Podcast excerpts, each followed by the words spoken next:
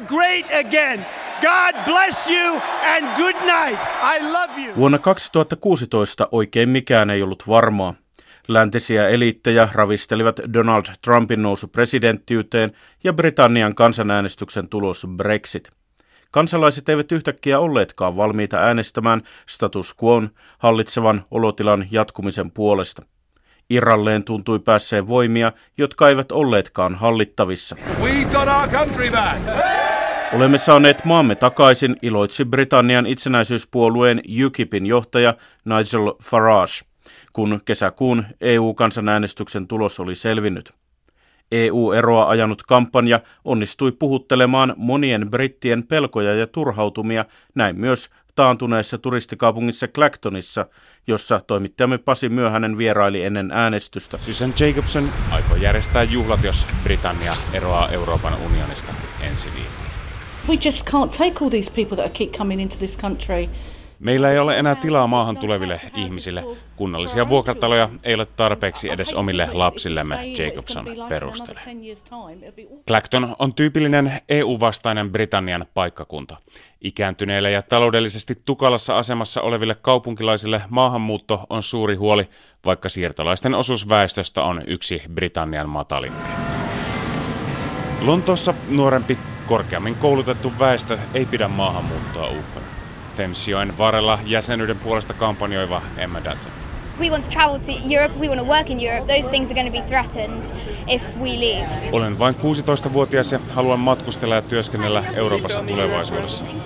Tämä ovi voi sulkeutua, jos jätämme unionin datan EU-eron suosio on lontoolaisten kauhuksi noussut viimeisten tutkimusten mukaan – huolimatta siitä, että käytännössä kaikki merkittävät asiantuntijat varoittavat sen tuovan Britannialle vakavia talousongelmia. Raportoi kesäkuussa Clactonista Pasi Myöhänen. Helsingin yliopiston maailmanpolitiikan professori Heikki Patomäki katsoo, että EU joutuu nyt maksamaan hintaa kasvua ja työllisyyttä kuristavasta talouspolitiikasta, joka on sementoitu vaikeasti muutettaviin EUn perussopimuksiin. Pohjimmiltaan minusta on kysymys siitä, että unionin talouspolitiikka, siis tavallaan niihin peruskirjoihin, perussopimuksiin on jo kirjattu sellainen suunnitelma taloudenpidosta, joka väistämättä enemmän tai myöhemmin johti niihin seurauksiin, mitä me ollaan nyt kymmenen vuotta katsottu, että kasvu on hiipunut tai hävinnyt kokonaan, työttömyys on erittäin korkealla tasolla. Samaan aikaan ihmisten arkielämä on tullut epävarmemmaksi monella tavalla. Että jos ajatellaan vaikka niin sanottua flexicurity työmarkkinapolitiikkaa, joka käytännössä tarkoittaa työmarkkinoiden joustavoittamista, mikä tarkoittaa sitä, että ihmisten turva siitä, että työpaikka jatkuu ja elämän peruspuitteet on ennallaan, niin huomattavasti vähenee. Kaikista tehdään ikään kuin epävarmempia. Tampereen yliopiston kansainvälisen politiikan professori Thomas Forsberg arvioi, että Britannian lähtö ei välttämättä romuta EUn asemaa maailman politiikassa. Kyllähän niin Iso-Britannian EU-ero on tietysti iso juttu mutta EUn painoarvon kannalta tietysti olennainen kysymys on enemminkin siinä, että mikä tulevan Britannian ulkopolitiikka ylipäätään tulee olemaan, kuin se, että onko se EUn jäsen vai ei. Että jos tällainen läntinen yhteistyö ulko- ja turvallisuuspolitiikassa säilyy hyvänä, niin se, että onko Britannia silloin EUn jäsen, ei ole niin iso asia. Ja itse asiassa Britanniahan on nyt monissa asioissa ottanut sitä etäisyyttä EUn sisällä ja myös puolustusyhteistyössä niin jo Cameronin pääministerikaudella yhteistyö oli hyvin, hyvin paljon niukempaa kuin, kuin aiemmin. Itse asiassa, jos ajattelee puolustusyhteistyötä, niin kyllähän merkki on siitä, että Britannian ero voi vauhdittaa sitä. Ja mä sanoisin, että itse asiassa EUn paikka koko globaalissa politiikassa riippuu paljon enemmän siitä, että miten sitten Ranska ja Saksan akseli toimii – kuin siitä, että mikä tämä Britannian paikka tässä kokonaisuudessa on. Euroopassa voi kuitenkin yhä olla edessä poliittista myllerrystä, kun ensi vuonna edessä ovat muun muassa Saksan liittopäivävaalit ja Ranskan presidentinvaalit. Tuomas Forsberg. Ne rakenteet, mitkä koskevat tätä ikään kuin globalisaation tuomaa uhkaa ja keskiluokan aseman suhteellista heikentymistä, niin, niin kyllä ne on hyvin samantyyppisiä lähes kaikissa Euroopan maissa ja, ja sitten myöskin tämä ikään kuin esimerkki ja menestys toisissa maissa innoittaa ja tuo, tuo tätä samankaltaisia ilmiöitä. Eli tämä tällainen tarttuminen johtuu sekä näistä rakenteista että sitten näistä prosesseista, mitkä sitten vaikuttaa. Ja vaikka nyt esimerkiksi Saksassa on hyvin epätodennäköistä, että AFDn Alternative for Deutschland vaalivoitto olisi sellainen, että he pääsivät missään koalitiossa, saati yksin hallitukseen, niin on selvää, että heidän politiikassa vaikuttaa myöskin Saksan ennen kaikkea siihen, mikä on kristillisdemokraattien pelivara ja, ja, ja minkälaista politiikkaa noudattaa. Ja, ja Ranskasta puhumatta, kyllä nämä isoja muutoksia, mitä nyt ensi vuotta ajatellen voi tapahtua ja, ja sen takia, tai aikaisemmin puhuttiin Euroopan unionista, niin me ollaan kyllä sellaisen ikään kuin mahdollisessa käännekohta tilanteessa, jota, jota sitten tulevissa historian kirjoituksissa tullaan tarkastelemaan, näkemään tällaisena kylmän sodan jälkeisen aikakauden päättymisenä. It's tough, it's nasty, it's mean, it's vicious, it's beautiful. When you win, it's beautiful. Se on kovaa, se on ilkeää, se on häijyä, se on kaunista kun voitat, Donald Trump kuvaili presidentinvaalikamppailua helmikuussa. Maahanmuuttoon liittyviä pelkoja ja globalisaation tuskaa hyödyntänyt miljardööri haastoi vaalikampanjassaan myös oman puolueensa perinteisen eliitin, mikä vetosi moniin äänestäjiin. Mika Hentunen tapasi vaalien tuntumassa Trumpin kannattajia Miamissa, Floridassa. Well, I, I, economy is most important for me in the first place. John Dev Tettenille tärkein vaaliteema on talous ja vapaa yrittäjyys. Hän muistuttaa, ettei ole sosialisti. I'm, I'm not a socialist. And I just feel like there's so much inertia in, in Washington D.C. that he will shake things up. And he's a Angela Hill sanoo kokevansa, että Washingtonin valtarakenteita pitää ravistella ja sen Trump osaa tehdä. Maamme tarvitsee johtajakseen liikemiestä, hän sanoo. Trumpin talousopit ovat kauhistus vapaakaupan kannattajalle. Hän lupaa tuoda ulkomaille karanneet työpaikat takaisin ja muutenkin ajaa kaikessa vain amerikkalaisten etua. You can't have a country grow unless the people have jobs. And he will create so many jobs. Patricia Bean sanoo, ettei kasvua voi olla ilman työpaikkoja ja Trump pystyy niitä luomaan. Even if it's Mickey Mouse. I go for Mickey Mouse if makes America great again. Gabriela Menendez sanoo äänestävänsä vaikka Mikki Hiirtä, jos hän palauttaisi Amerikan mahtiaseman. Trump on luvannut tehdä sen. Raportoi Miamista Mika Hentunen. Maailmanpolitiikan professori Heikki Patomäki katsoo Trumpin voiton olevan linjassa maailmanlaajuisen trendin kanssa. Minusta ensin tämä pitäisi sijoittaa tähän laajempaan globaaliin kontekstiin. Me nähdään, että se mitä Turkissa tapahtuu, Erdoganin Turkki, se mitä Venäjällä tapahtuu, että Putinin ja yhtenäisen Venäjän, Venäjä on siirtymässä myös kansallismielisempään suuntaan ja ollut hitaasti siirtymässä myös autoritaarisempään suuntaan. Meillä on Euroopassa monia liikkeitä, jotka pyrkii samaan. Marine Le Pen ja ja Front National Ranskassa niin on yksi keskeinen tekijä tässä. Donald Trumpin Yhdysvallat on niin kuin osa tätä samaa globaalia kehityskulkua, jossa globaali poliittinen talous niin kuin sen uusliberaalin globalisaation jälkeen on johtanut ikään kuin tämmöiseen vastareaktioon. Trumpin sanoma puhutteli ihmisiä, jotka kokevat, ettei Yhdysvallat olekaan enää niin suuri kuin joskus aiemmin.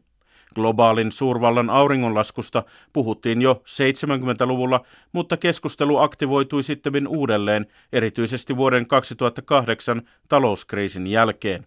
Monet on aina ennakoinut, että niin kuin yksi tapa reagoida siihen laskuun on nimenomaan tämmöinen aggressiivisempi nationalistinen suuntaus.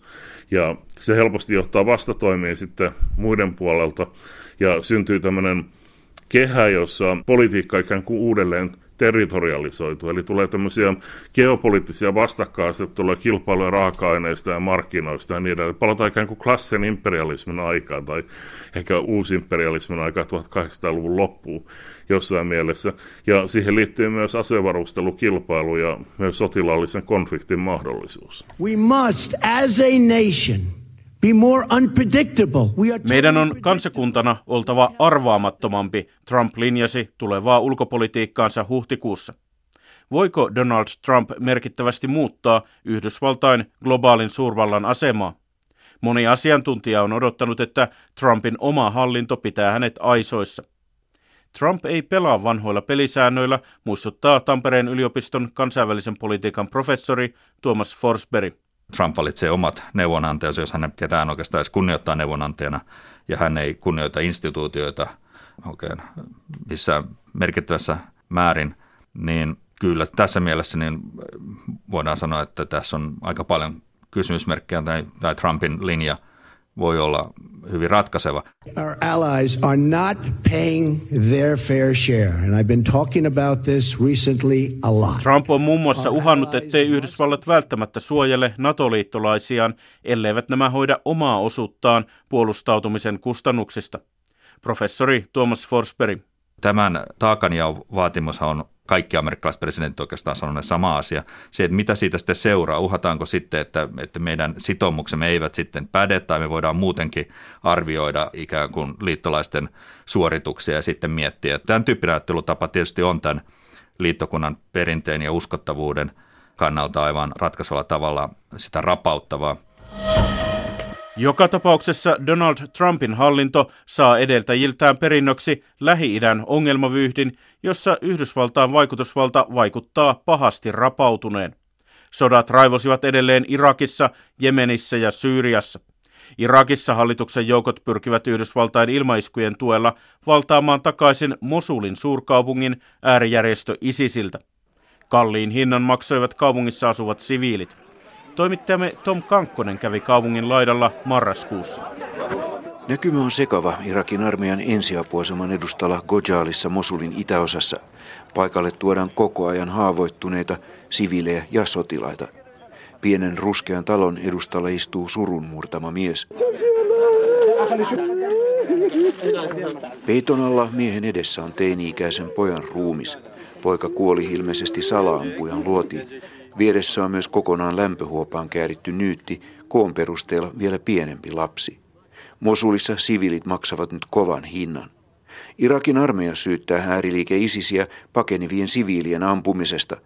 Armeija sanoo itse välttävänsä raskaiden aseiden käyttöä kaupungissa siviilien suojelemiseksi.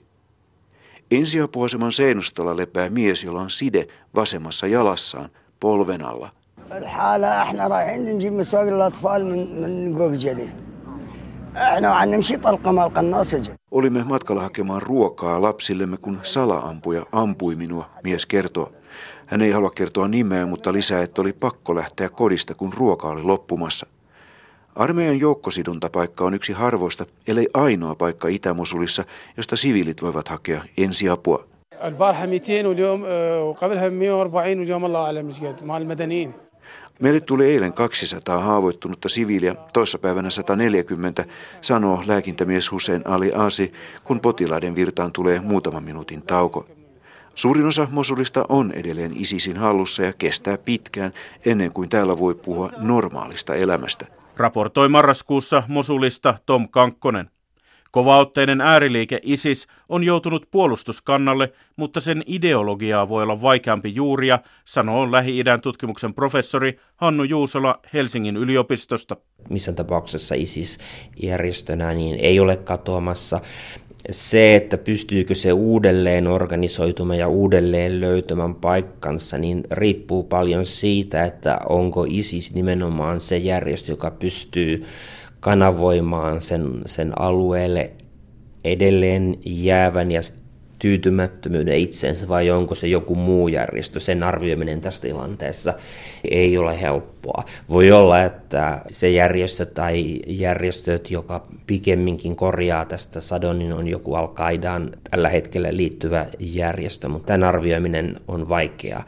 Se on selvää, että huolimatta siitä, että ISIS on varmasti pakkovallallaan menettänyt osan hohdostaan ja samoin näiden tappioidensa kautta, mutta vastaavan tyyppinen ideologia ei ole kadonnut ja, ja, ja se tulee saamaan jatkossakin kannatusta tällä alueella, varsinkin niin kauan kuin nämä valtiot eivät ole jaloillaan ja, ja iso osa ihmisistä kokee, että heillä ei ole sanottavaa valtioiden politiikkaa. Samaan aikaan ISISin edustaman ääriideologian aallot iskivät rantaa myös Euroopassa, kun järjestön maailmankuva enemmän tai vähemmän suoraan innoitti terroristisia iskuja muun muassa Brysselissä, Nitsassa ja Berliinissä. Edelleenkään kansainvälinen yhteisö ei löytänyt keinoja Irakin naapurimaan Syyrian verenvuodatuksen pysäyttämiseksi.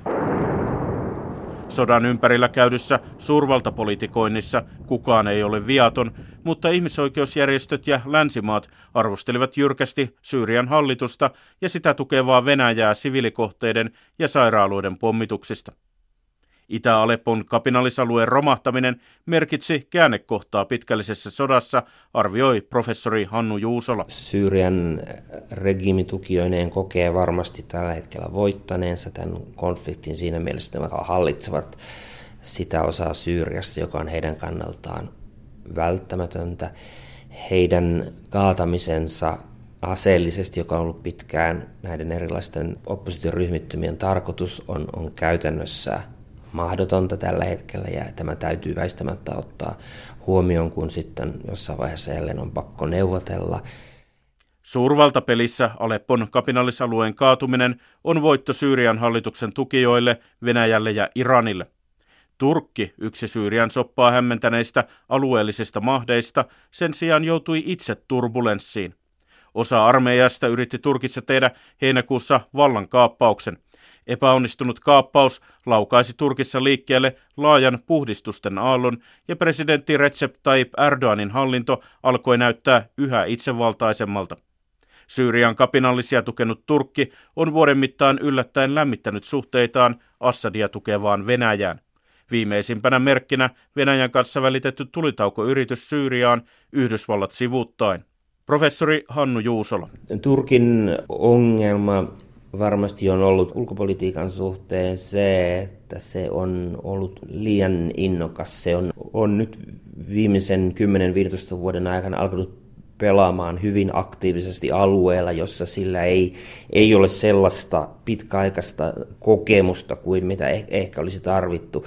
Ja ehkä Turkin sisällä ei ole välttämättä pystytty analysoimaan sitä selvästi, että kuinka tavallaan ristiriitaisia Turkin tavoitteet on. Ja tämä tavoitteiden ristiriitaisuus esimerkiksi Syyrian suhteen, eli samanaikaisesti pyritään heikentämään Assadin regiimiä ja, ja varsinkin aikaisemmassa vaiheessa kaatamaan sen, ja samanaikaisesti sitten ei ajatella sitä, että mitä tämä vaikuttaa kurdikysymyksen kannalta. Niin tämä kaikki on johtanut siihen, että Turkin politiikka on ollut hyvin poukkoilevaa. Turkin sisäinen tilanne, valtataistelu heijastuu Syyriassa ja se sitten vastaavasti tämä Syyrian tilanne heijastuu sitten taas Turkin sisäiseen valtataisteluun. Yksi vuoden kohutarinoista huipentui vuoden lopulla, kun Yhdysvalloissa presidentti Barack Obaman hallinto ikään kuin viime töikseen karkotti maasta 35 venäläisdiplomaattia. Perusteluna oli ennen kaikkea demokraattipuolueen sähköpostien tietomurto, jolla Venäjän katsottiin pyrkineen kampittamaan Hillary Clintonin vaalikampanjaa Donald Trumpin hyväksi. Vuonna 2016 Putinin Venäjä tuntui kummittelevan kaikkien kriisien taustalla. Venäjän katsottiin hyötyvän EUn hajannuksesta, oikeistopopulismin noususta ja Donald Trumpin vaalivoitosta. Professori Thomas Forsberg. Kyllä venäläiset tietysti heidän etunsa tai tavoitteensa mukaista on se, että läntinen maailma ei olisi niin yhtenäinen blokki, joka jättäisi Venäjälle vaan tällaisen sivusta katsojan tai apulaisen aseman. Ja mitä hajanaisempi on, sitä enemmän Venäjällä tietysti on siinä liikkumatila. Että tällainen asetelma tässä on, on muodostumassa. Ei Venäjä silti kuitenkaan ikään kuin, se olisi liioittelua sanoa, että se toivoisi jonkin lännen tuhoa tai sen voimakasta heikkenemistä. Venäjä pelasi edelleen isoilla panoksilla Syyrian sisällissodassa samaan aikaan kun Itä-Ukrainan sota yhä kytee taustalla. Professori Forsberg. Se, että milloin ja missä tilanteissa Venäjä on valmis käyttämään aseellista voimaa ulkomailla, lähiulkomailla tai sitten tällaisen kriisien yhteydessä, niin yleensä voisi sanoa, että Venäjä tai Putinin politiikka on ollut se, että – riskejä on kyllä kahdettu ja kun voima on käytetty, niin se on aika tarkkaan mietitty, milloin lukuun ottamatta sitten ehkä juuri tätä Itä-Ukrainan tilannetta, jossa, jossa nyt selkeätä tällaista ulospääsystrategiaa ei ole, jossa näyttää siltä, että ikään kuin näitä nämä tukevat voimat ja separatistit sai vähän suuremman roolin kuin mihin ehkä Kremlissä oli ajateltukaan – ja voisi sanoa, että jos nyt Venäjä on tyytyväinen tähän perustilanteeseen, mikä nyt on Ukrainan kriisin jälkeen tullut, että se on venäläiset ainakin uskovat heidän asemansa vahvistunut, niin mun mielestä se pikemminkin vähentää tätä riskinottohalukkuutta, kun lisäisi sitä. Следует четко отслеживать любые изменения баланса сил и военно-политической обстановки в мире, особенно по периметру российских границ.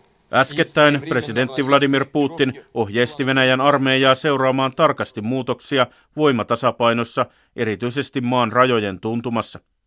Professori Heikki Patomäki katsoo Venäjän haikailevan 1800-luvun tyyppiseen suurvaltojen voimatasapainon politiikkaan. Venäjän näkökulmasta ajatus on se, että jotta me voidaan maailmassa säilyttää jonkinlainen moniarvoisuus, on mahdollisuus toimia toisin. Niin pitää olla erillisiä suurvaltoja, jotka tasapainottelee voimaa. Me palataan niin voimien tasapainottamispolitiikkaan. Minusta se on regressiivistä kehitystä. Me palataan niin 1800-luvun maailmaan.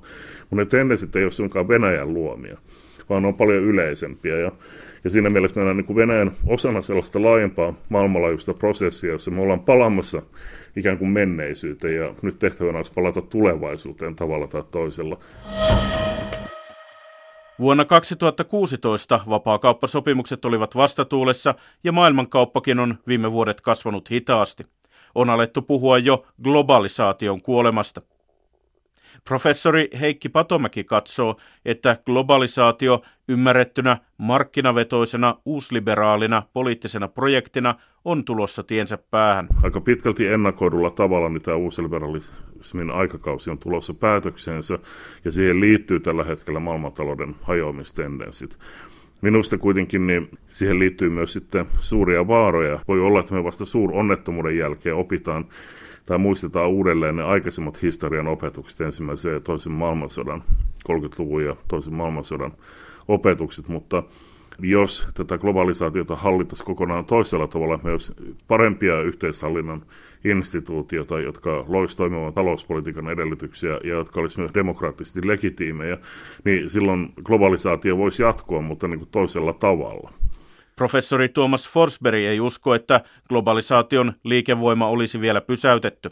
Se on niin syvä voima, että nyt on taistelua ikään kuin sitä globalisaatiota vastaan. Voi ajatella, että se on taistelua tuulimyllyä vastaan, että yksinkertaisesti tämä menee heiluriliikkeen lailla ja sitten nähdään, että ei tämä johtanut mihinkään sitten ikään kuin ne, ne asiat, jotka on tehneet globalisaation mahdollisiksi teknologisella ja, ja myöskin ideoidenkin tasolla, niin ei ne, ei ne nyt sillä tavalla kadonnut, vaan nyt on tullut tätä vastaliikettä siihen. Ja voidaan niin kuin ajatella, että se mikä oli tämä kylmän sodan jälkeen aika silloin siis mitään oikeastaan muuta nimeä ei ole löydetty, että vaikka tietysti en sitä nimeä globalisaatioaikakaudeksi sen takia, että globalisaatio varmasti kuitenkin jatkuu, niin, niin sille tyypillistä oli kuitenkin tämä usko läntisiin liberaaliin arvoihin ja instituutioihin niin kansallisella kuin kansainvälisellä tasolla, demokratian vahvuuteen, oikeusvaltioon, markkinoihin ja ihmisoikeuksiin ylipäätään ja kansallisella tasolla sitten näihin yhteistyöhön, instituutioihin, vapaakauppaan, tämän Euroopan integraatioon Euroopassa.